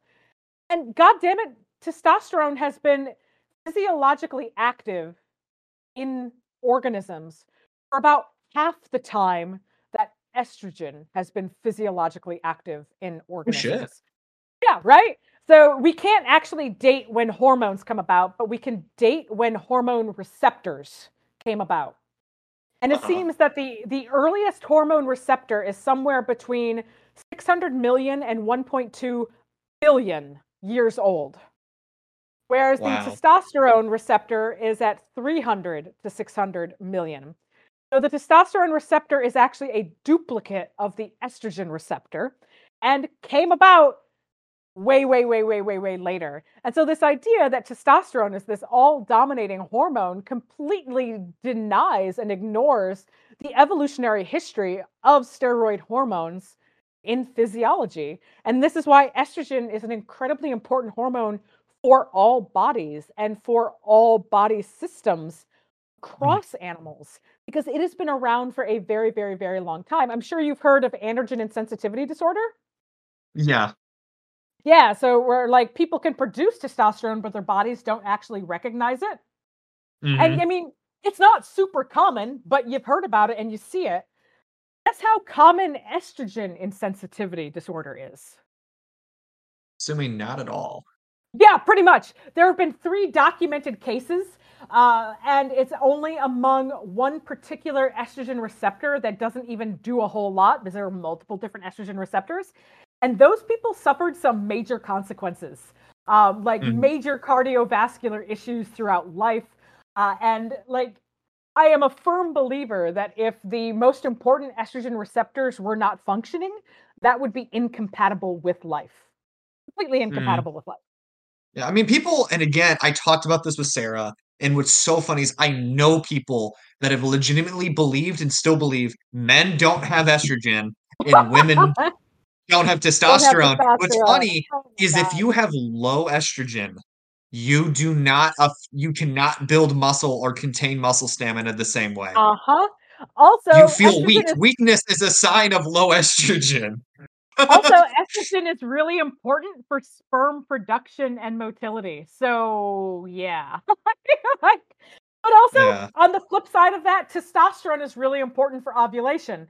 So, everybody Right. does need both hormones to, and within that normal range to function properly. And the you know, this outward emphasis on the role of testosterone really does need to change because that means we are missing a large part of the picture. And it's honestly bad science. And so this is where I'm absolutely fine with somebody saying, you know, I'm cherry picking by focusing on estrogen. Why don't you talk about testosterone? The reason I don't talk about it is because everybody's been fucking talking about it forever. And it's time that we focus on something else for a little bit, catch up on our knowledge, catch up on people understanding the role of estrogen, and then we can actually start combining these stories once there's parity in the understanding. Yeah, and so I mean that's the same thing, right? Like it's the male, you know, the whole his story, like his story Mhm. kind of thing is like the emphasis on hunting, not because hunting was important, but because it's a male's thing, so to speak, or Mhm. testosterone because it's predominantly associated with masculinity, right? This this lens of understanding history through the perspective of men or things we Mhm. associate with men, Mhm. right? No, that's And so it's like, absolutely yeah, it's true. like you have to shift the dialogue and this idea. It's if we only can say, well, if you talk about estrogen, you have to talk about testosterone. If you talk about women, you have to talk about men. It's like that only keeps us like if it's like this, if we have a puzzle to, to move, we are stuck on one piece or a small Mhm. set of pieces. Yeah, Right. exactly. And because you And- need to understand, yeah, there might be specialized research on testosterone, and that's great. You need it for estrogen. And then eventually, yeah, like you said, like then where did those pieces fit, fit together? We need more pieces of estrogen before we can complete the puzzle. Uh, and sure, we Right. also need more pieces for testosterone. I mean, there, there's such variation in, in how it's measured and at times a day and things like that. But also, can I backtrack a moment because I remembered something I wanted to say. Please do. It's related to pregnancy. And this is a hypothesis that I'm working on with, with a colleague who is a cardiologist. That did you know the physiological adaptations individuals undergo during pregnancy mirror almost one for one the physiological adaptations we see with endurance training? No. But you know, it's weird when you say it. It's one of those I'm not entirely surprised in some way once it's said. Yeah. Huh. But it's so cool. It's one of those things of like I the, so the hypothesis, what I just told you is not the hypothesis. But the hypothesis is is that we might actually have to thank our physiological capabilities at endurance running. We have to we have to thank pregnancy for that. Like the hmm. underlying physiology that makes those changes associated with pregnancy possible might also be why we're really good at endurance activities. And it might not have been until we evolved bipedalism and stood upright to have nice, long, striding legs that we could really unlock that endurance potential that pregnancy set in place, likely millions upon millions, if not a 100 millions of years ago. That's so interesting. That again, that reminds me. I asked Sara if she knew the book, but she didn't. Is um Eve the how the female body yes. grow to it? Yes, I'm. I have the book on my shelf. I'm so excited to read it. I hope to get the author onto the podcast. Um, yeah. Have you have you read that book? I am actually listening to it right now. It focuses a little bit more on medicine um, and like the ways in which that we have, you know, understood our evolution and particularly the evolution of women has led to bias in medical care today is a little bit more of the focus of that. But it is a really cool story. Yeah, just this you this whole thing has been like I feel like she has to know this fucking book. oh no, she and I have talked about it. She's even sent me a link to it, and she just might not have remembered the title. oh, that's all. Yeah, I asked her. I think she she might not have. Maybe she said it's. Oh no, I think she said she knew it but hadn't read it. Maybe I can't remember. Yeah, but yeah. She we didn't get too very far in it, but yeah, okay, yeah. I did. I wasn't totally sure the perspective was going to go. Um, but if I remember, she's like, and this is not a big thing, but the author's not. She's like a creative writer, isn't she? She's not. Maybe she is a scientist, but I don't remember because I remember some people being like, "She's not even. She's not even a scientist." Uh, she's not people like an evolutionary biologist. That that that that's absolutely true. Um, mm-hmm. However, so I'm working on a book now too, and uh, when I saw the her title book and the press it was getting, I panicked at first. I'm like, "Oh, fuck, have I been scooped?" and of course it's a mm-hmm. very different angle and, and, and, things that they're working on but also it took her 11 years and maybe i shouldn't say took her but she wrote that book for 11 years and i am so incredibly jealous as i've had to get mine done in a year and a half what's the, can i guess this is kind of jumping ahead i was going to ask for a self plug section but can we hear more about this book or is it too early to say yes oh hell we could talk about it my my uh my publisher editor said i can talk about it anytime i want um because it's due in like six weeks so oh, um, shit. it is. Yeah, I, I know, right? Uh, because I should probably be writing instead of talking to you, but this is way more fun. Um, so the title of the book is maybe the best part. It is called "That's What She Said: The Story of Hugh Woman Evolution." Um, so that's my Ooh. little, you know, dig at a sexist joke and turning it on its head to some degree. Um, and so it's taking a look at the ways in which evolution was likely acting on the female of the species to in many ways shape our evolutionary trajectory. Uh, and so hmm. I, you know, there's a chapter that's very much like the the papers that Sara and I put out. I have a whole chapter on pregnancy and talking about this link to endurance. Um, there's a chapter about labor and delivery and the competing hypotheses as to why human labor and delivery is as difficult as it is and how it relates to bipedalism. Uh, the grandmother hypothesis, uh, female resilience. Females are actually much more physiologically resilient than males are for many, many reasons. Estrogen is one of them, actually. Um, mm-hmm. I I currently have a whole chapter on estrogen, but my editor didn't like it because it sounded too textbooky. So either that gets rewritten or broken up and the pieces go elsewhere in the book. And then, of course, I'll talk about the history. I think I went in like the reverse order of things here. I'll talk about the history of man the hunter, but more particularly the history of feminist human evolution and why it needs a bit of an update today with all of the the modern data that we've been collecting. Okay, this is so interesting. Yeah, I've been really like I've been kind of gearing myself towards a what would I call it an ec- an eco feminist perspective, I hmm. suppose. Mm-hmm. Oh, my my dog is barking. Uh, but yeah, so that has been really interesting for me. Um, and I guess this is a question. Maybe you don't have to answer this, but this is something I'm I'm interested in. Is unfortunately for this kind of the intersection of feminism and evolution or feminism and ecology unfortunately there seems to be this harsh essentialism and like particularly that manifests itself now as like transphobia, like TERF, like trans exclusionary radical feminism. Yeah. Um, what are the implications for your research going forward for feminism or like intersectionality or whatever you want to call it? What does this mean for us in the 21st century? So, I mean, that's a really hard thing. And I, I've written a number, not a number, I've written a couple of pieces talking about, you know, the, the way TERFs and trans exclusionary uh, legislation has been really harmful and how it's based on either non existent or really poor science. And I, I find it deeply problematic. And I think part of you know the kind of work that Sara and I do is, is highlighting the multiple different ways in which humans can be and operate within society and that it doesn't fit this particular mold that everybody has put in their mind. I mean, here's the deal. Transgender people have likely been around for as long as there have been people. Uh, and they likely play different roles in the society. I, like they were individuals contributing just like everybody else. Of course, we're never going to find evidence for that in the fossil record. That's just not going to exist. Sometimes we do find evidence for it in the archaeological record when we can actually see cultural goods associated with people and things like that. And so I think bringing these stories to light and, you know, m- making people realize the history they have been taught has was never the full picture. I think that's one of the big messages that we can send home. Uh, that Such a great way to put it. yeah, and variation and diversity, like those are the true facts of biology and of life.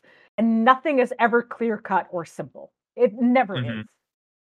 Yeah, I like that because you know when I so this is so I this is super related to this topic, but I'm really interested in the American Civil War, right? And so Hmm. the Lost Cause, the Lost Cause myth that it was all about states' rights and states' rights of the South versus like northern tyrannical like federal government, right? How That's the dare you idea not that own people? Yes, yes. right. And so this idea is for a long time, the Lost Cause myth was the belief was based the mainstream belief system about the cause of the Civil War right? Mhm. However, people say it's revisionism, historical revision. And I know revisionism in academia means something else, but revisionism in this, it's like, is it revisionism or is it a correction? Because you revised history, we're course correcting it, Yeah, you so know? that's exactly it. Like we have been accused of revisionist history, you know, by numerous trolls and things like that. But I mean, you know, these are also people. Um, there's a Venn diagram out there of the trolls who have come after Sara and I, and those who attended the January 6th insurrection, uh, and you know, those who think it was a peaceful protest and nothing bad happened.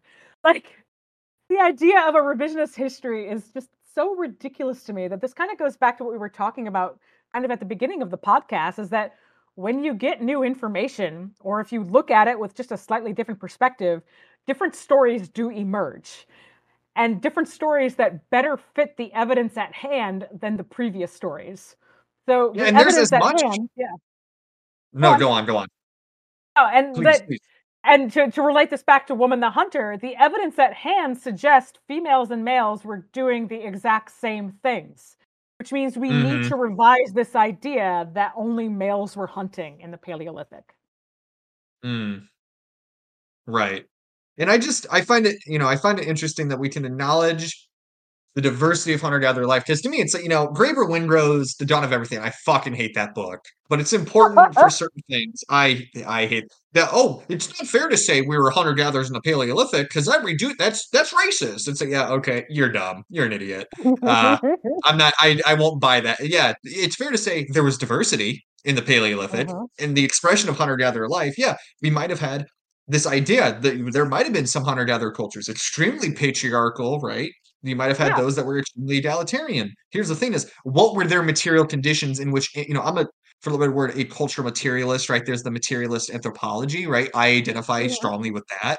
Yeah. So what is the basis for that culture? But we tend to see general trends from the evidence is that hunter gatherers are up until very recently very egalitarian, non-invasive in their environment or non what's the word? I don't say invasive because that carries weird connotations, but you know what I mean. Like this, oh my god, like the fucking overkill theory. I'm so tired of that Yeah. shit.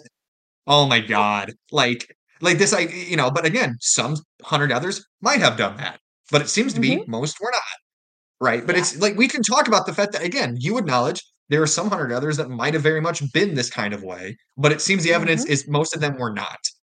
Yeah, yeah. In the Paleolithic, we do not have Yeah. evidence that there was a sexual division of labor. The evidence we have shows everyone was doing everything. And that's the other thing is that, you know, people are yelling that when I say there's no evidence for sexual division of labor, that I'm demanding people provide proof of a negative. Okay, that's one way you can look at it. But the other way you can look at it is, is that we have positive evidence that everyone was doing the same activities. There it's Right. not Or at least absence- capable yeah. and willing. Yeah. Even if they're not always doing it, they're capable and Mhm. have they have done it. Oh, I mean, there's no way that like everyone was doing everything all the time. I mean, like, We Right. have amputations from Neanderthals, like amputated limbs, and these people lived Mhm. well past these injuries. But they Shanidar, certainly yeah. weren't. Yeah, yeah, they certainly weren't going out and hunting when they were recovering from their amputated arm. Like, no, of course not. like, and maybe Yeah. they never went hunting again. But they were probably still contributing meaningfully in different ways. And that and people will hear that and be like, "Oh, so they had to provide for like economically." No, but what are they providing? Because here's the thing: is and this comes up in ultra social. They might provide on the basis of being Yeah. present is enough mm-hmm. to just you know because this idea like um, capitalism you don't provide you fucking leech you you need to pull yourself up by your bootstraps. Hunter gatherers generally speaking of course i'm we're again we're generally speaking there are some that are less this way right? But generally speaking they seem to be very accepting of in, in acknowledging the, the the usefulness of just being. Yeah. right? Otherwise you would not have this extreme compassion uh, they're not a Neanderthal. like and here's the thing if they're traveling in which they are they're nomadic in some ways if you have an amputation you have to slow down for them or the, the one that didn't have teeth right someone Mhm. had to mash food up for him and prepare food for him probably Mhm. and that's more labor going into someone that is not providing as much perhaps of a material subsistence for the Yeah. group No, absolutely. Absolutely. and perhaps that's what makes us human and that goes back and i know that goes back like there's evidence for that group care like like Mhm. 1.6 million years ago with erectus like that like Yeah. this idea that we're only human because we're homo sapien just i love this this is the part of human evolution i love is we're starting to realize it's not branches right it's this it, this river Mm-hmm. that inter breaks off and intersects at different various points Yeah, and you know, I go back and forth. Like, this is one of the things that I'm sure people will be shocked and horrified when they hear this. But, like, in my intro biological anthropology course, I do not have my students memorize taxonomy because one, it changes like on a weekly basis. And oh my god two, right I'm- yeah, like, and two, I'm not entirely sure how meaningful it is, you know, to to split, you know, this population into one species and that population to another species, or oh, hey, they're now the same species. Let's just look at the general trends of things that are going on in different locations and how that might be contributing to the change over time. I don't exactly know how important these species names really are into understanding where we came from. Yeah, to me, it's more like what is yeah, like what are the trends? What are the relationships? And that's one thing is like the whole like hybridization or whatever. That's not the right word, Mhm. but those like that's actually a lot more common than we thought Yeah, between absolutely species. it is. Yeah, it's all over. You definitely Yeah. need to get some paleo people on because uh, they would talk to you for days. A new paper just came out about this, and there was an interesting discussion about like, well, what does it actually mean? Like, how are you defining a species, and how? Because if we use the traditional biological definition of a species, that means they could successfully reproduce reproductively viable offspring. But there's no way you can actually test that in the fossil record. None whatsoever. Right. Right. I mean, again, Clan of the Cave Bear. Hey, I'm just saying there was some uh Yeah, and what is it like? We talked about I talked about this with Sara too, is that like we were like, huh, what happened to the Neanderthal Y, chromosome? We did. We happened. We got rid of Yeah. it. We are it, it, and that's like it's so interesting to me in that the, we actually find what is it an actual hybrid of Denisovan and Neanderthal, and like we find some who are like just a few generations removed, and just how and the social implications for that. The fact that we recognized each other as something recognizable, like yeah, we're both as a potential breeding partner. No, absolutely. Right. And people say, how do you know it wasn't rape? How do you know it's not rape? It's like, oh, well, why are you jumping to that? Come the Yeah, fuck no, on. why is that is the thing they always go to. And the same thing, like we have almost sapien Neanderthal hybrid evidence too, and we have Neanderthal Mm-hmm. DNA across the world. It's all over the place, and yeah. We're also now finding it in Africa, which is the place where like the one place we thought it wouldn't be, but it turns out it actually might be because it just turned just because a human group leaves Africa doesn't mean they won't come back, perhaps far into the future. A, a remnant of that group there either. Like there are some skulls from the Kabwe skull. Look up Kabwe, K A B W E. That skull. I look at that skull and I see a Neanderthal skull through and through and mm. through. Oh, I think of Homo rhodesiensis. Is that the Kabwe skull?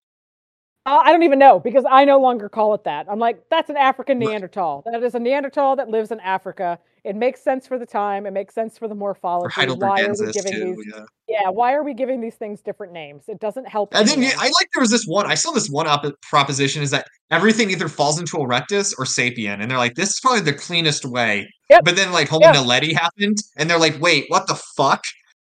This thing existed with like us, but it also it's like primitive, and they're like, what the fuck is? It literally looks like if you just mm, like fictional hybridization that it's like 50% one thing 50% another yeah and then it's story for sure i just this stuff is so and I think you know i again this is kind of like that's where i get really interested like the what are the relationships between these peoples right and what does it mean to be yeah. human because it used to be stone you know uh Homo habilis, handyman. It used to be stone yep. stone tools. oh, that goes far way further back than we thought. Mm-hmm. Fire use, nope. Language, uh, maybe not. Or I guess symbols generally, nope, not that. Yep. And at some point, it's like, are you going to say Homo sap? At one point, if you continue to do that, Homo sap, early Homo sapiens are not human, because we there is a point in which we're not behaving mo- in a modernistic way, right? The yeah. behavior modernity or whatever. Mm-hmm. No, absolutely. yeah. And this is always a thing that like my students will get confused about it too, of like, you know, why are all these different names and what does it actually mean to be human and and, and that and like these are questions that we basically try to answer throughout like the rest of the uh like the rest of the class. That's what we do. Yeah. And it's weird the intersection there of like anthropology kind of gets a little philosophical a little bit almost. Mhm, No, it really does. And it, it, it and it very clearly becomes that the, the the story of human evolution is written by the people studying it and that story right. is going to change based on the people doing the work and then the evidence that we find but a lot of these things often remain kind of story based like we can only get so far with the evidence because fossil evidence can't tell the whole story uh, and, and until we develop a time machine that actually works uh, it, it's still going to be you know the best we have for the moment and trying to make sense of it and that's a good point. It is a story. And some people say, this is just a story. Like my understanding of history and what I tell myself is, well, that's just a story. It's like, yeah, and you have your own. Like we have the evidence we're basing our story on, but and that's okay. Mm-hmm. And, and and to admit it's anything else is just narcissism, I think. Oh no, it absolutely is. Like, you know, academia is built on contrarianism. Uh, eh, you know, I feel like it is. And you know, part of that's good part of that's good because that does mean, you know, we are keeping ourselves in check. Like if we made a mistake, someone's going to catch it at some point if it didn't get caught in peer review. And it'll further, you know, the hypotheses and the questions and then hopefully the, the actual science along. But some people are just contrarian to be contrarian. And it's, you know, trying to figure out where the valid criticisms are versus those who are just like, nah, I don't want to believe that. And so I'm going to disagree with you. Crosses arms, sits down. No, I don't mm-hmm. want to. Yeah, absolutely.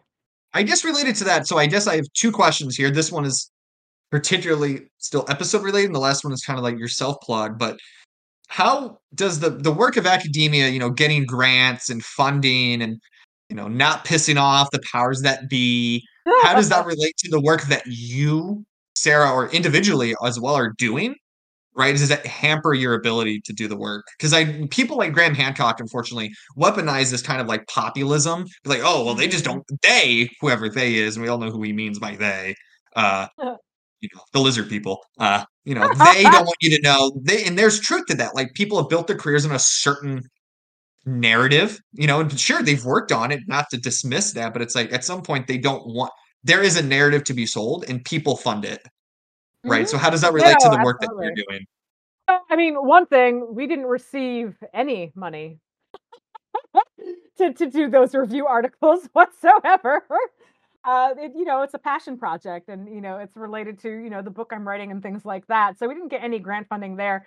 There is a part of me that's actually deeply concerned what my experience at our next big conference is like. Like there are people who absolutely love this work and they eh, they think it is a very necessary step forward in the ways in which we reconstruct the past. But then there are some, especially those who work with, you know, modern foraging populations who think we're completely off our rocker and terrible scientists. And so there's a part of me that wonders like is my career sunk now? Will I never be taken seriously ever again? And I it's a possibility. Uh, I do have my work in Finland, and that's what I apply for grants for. And I, I got a grant this past summer to to continue that work in Finland. So that will keep going strong at least for the next three years.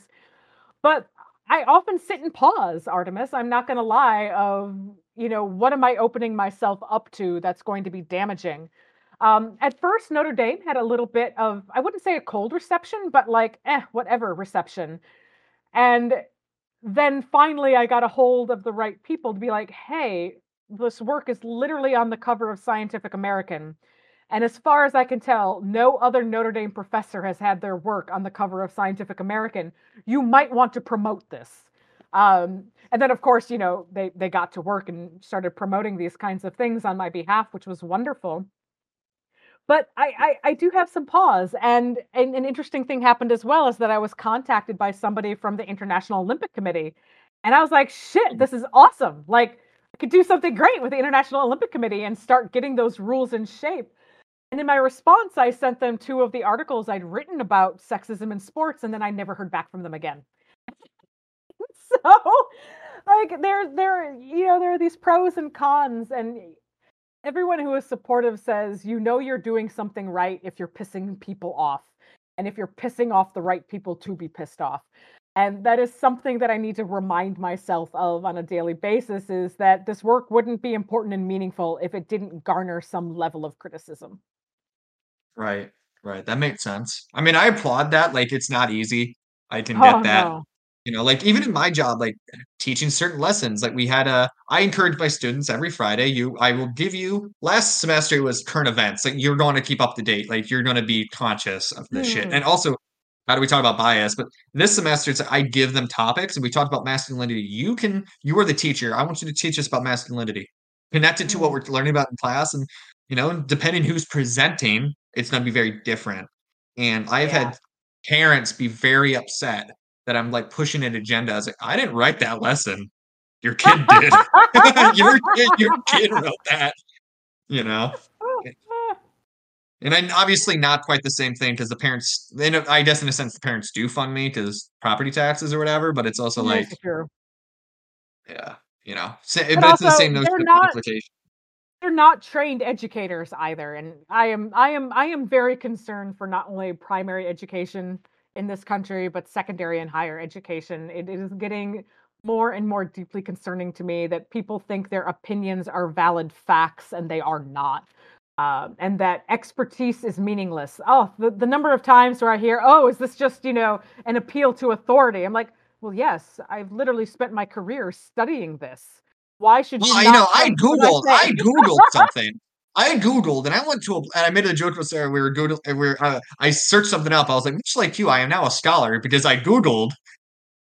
hmm You know, yeah, it's the same. It's and I get it. Like there is something you said about you know how do we challenge authority and you know science, and there's a lot of interesting discussions that can come out of that. But simply being like you're an expert, therefore you can't be trusted is not. So I mm-hmm. really follow that.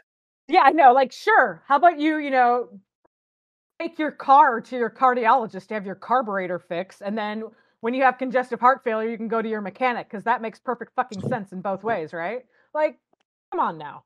You all Uh, rely on everybody else's expertise. Why are you drawing the line here? It's it's funny where people decide to arbitrarily draw those lines based on their own opinions or experiences, which hmm I get. That's how that's how we do it, but maybe a little bit of research might go a long way. But like, how about you talk to the experts because your research on Google is really only going to give you things that confirm your bias because you're likely going to have that bias seep into your search terms and you're likely going to click www.imright.com. and you're also more likely to click on the articles that are going to confirm your thinking rather than challenge it Yep, yep. That's a great point. Yeah, that's something I talk again talking about bias with my students and how to be good researchers, even for just an English paper. is like think Mhm. about when you're looking something up, like if I point two different students, are you gonna click on the same articles? I mean, you Yeah. might just 'cause it's the first one that pops up and you wanna finish my essay, but, yeah, you know, besides that, the first, you know, when you actually think about what am I wanting to write about, why am I interested in it? Or Yeah, no, research or read or whatever. exactly. But yeah, that's not where I expected that to go, but that was awesome. That was really cool. Um, I the last thing then is for you is we talked about the book, but how can people perhaps you said, you know, people could email you. I can put your email in the description if you so wish. Um, so what is the way best way for people to, like, follow your work and and support the work that you do? And then Yeah, anything else that you're working on you wanna talk about? I am marginally on various social media websites, including I'm gonna call it Twitter because who knows how long it'll last anyway. Um, including Twitter, Blue Sky. I'm barely on Mastodon, but I am also on Instagram too. But I mostly post my things to Blue Sky, Twitter, and Facebook. Um, no one add me on Facebook. I'm very limited on that. But feel free to follow me on the other things at Cara Ocobock, very easy. And my email address is C-O-C-O-B-O-C-K at nd.edu. So at Notre Dame n d nd.edu. Um, or you can just Google me. It's easy enough to find faculty profiles. Oh, very yeah, that's I mean, that's so funny is when people are like, "Where'd you find this person?" I say, "It's really incredible. I just looked them up in the institution that they worked at, and usually they're pretty good about responding." That was a thing on Twitter that was so funny that, like, I told a guy to email me so I could send him the paper, and he's like, "How do I find your email?" I'm like, "Dude, you're literally on the internet right now. Google my fucking name. Are you kidding me?" Like That's why the Oh. idea of the digital native I've written about this, the digital native is bullshit. I fucking hate that idea. I don't know. I'm not familiar with that one at all. You grow up in you grow up in the internet, therefore or technology, therefore you should know how to use it. Yeah, no, that's true. It seems that people have definitely not learned how to use it even for the simplest of tasks. Uh, but that was really a funny, delightful moment for me. Yeah. I've had similar ones, like, in the classroom, but I won't I won't continue to talk about the classroom. But, Kara, this is Kara, I'm sorry. This has been No, it's Cara. this It's Cara. You got it. Okay, okay. Now I'm sorry, it's 2 hours in, my brain functioning is starting to slow down a little bit on me. Um this has been this has been great. I hope, you know, while we tread similar ground, I think you provide a lot of like from your own perspective and your expertise, you answer questions differently than Sara, and obviously I geared some of these questions towards you because Mhm. your background in physiology. Um, this has been awesome, and I hope people, like, get something out of it. If they disagree, you know, I'm I'm gonna send these episodes to people I know are gonna disagree. We'll see if they reach out to you. I'm sure they'll talk to me who's not the expert, we just talked about it. I would encourage people if you disagree, like, come onto the Reach out. podcast and tell me what you wanna talk about, you Hell, man. I'll even have a video conference with them. I have offered to more than one troll to have a Zoom meeting, and no one ever takes me up on that. I'm actually people want more confrontation on this podcast, and I've been setting up a few couple debates. If anyone would like to debate the duo, Ocobock and and Lacy on this about, uh, division of labor and egalitarianism in hunter-gatherer societies, I'd be more than happy to facilitate that. I think that would be I'm okay Well, with as long that. as the person's opening salvo is not "Women didn't hunt because menstruation would attract bears," then sure. Uh-huh. Yeah, no, I got that one too. Uh, so would a crying child while gathering, but that didn't stop them apparently. No, no, no, not at all. But, you know, just because we get our information from Brick from Anchorman about menstrual blood and bears doesn't make you a a valid contributor to the argument. Yeah. Well, uh, again, thank you for listening. Uh, all resources will be in the description because this is 2nd episode that will that's newly recorded that'll be on Spotify. All resources will be in the YouTube description, not the Spotify if you're listening on YouTube. This doesn't that's not relevant to you, but thank you for listening.